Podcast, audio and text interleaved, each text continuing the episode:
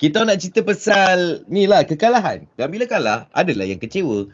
Kadang-kadang kita bukan kita yang tanding pun. Kan? Kita menyokong dan tim itu kalah pun kita boleh kecewa tau.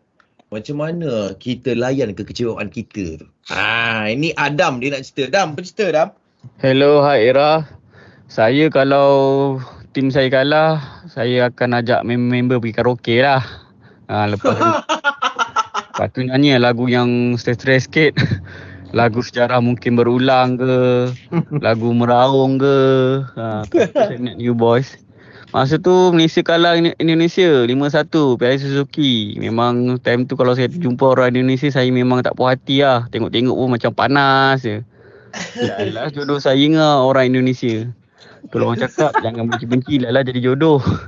ha, tapi okey lah lepas ni kalau Malaysia kalah dengan Indonesia tahulah apa saya nak minta bini saya nanti. okay, bye.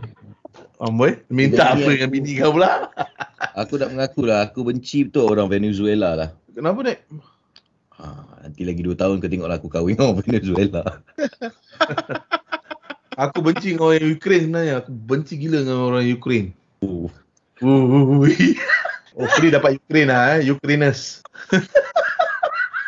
Eh tapi itu cara orang uh, celebrate uh, cara kita back to topic kot eh. Ke nak ah, baik okey okey sorry sorry. Pasal uh, celebrate okey okey okay.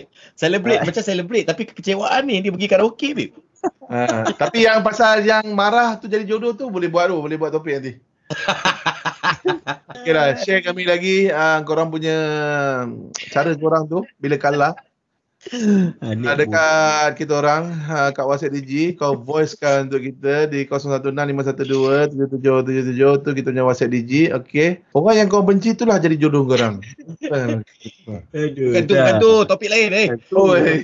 Kekecewaan bila tim kita kalah macam mana kita layan? Ha. okey nombor WhatsApp betul lah tadi nombor WhatsApp tu. Ha, kita layan orang uh, Ukraine tu. Yeah. Ukrainers, Ukrainers.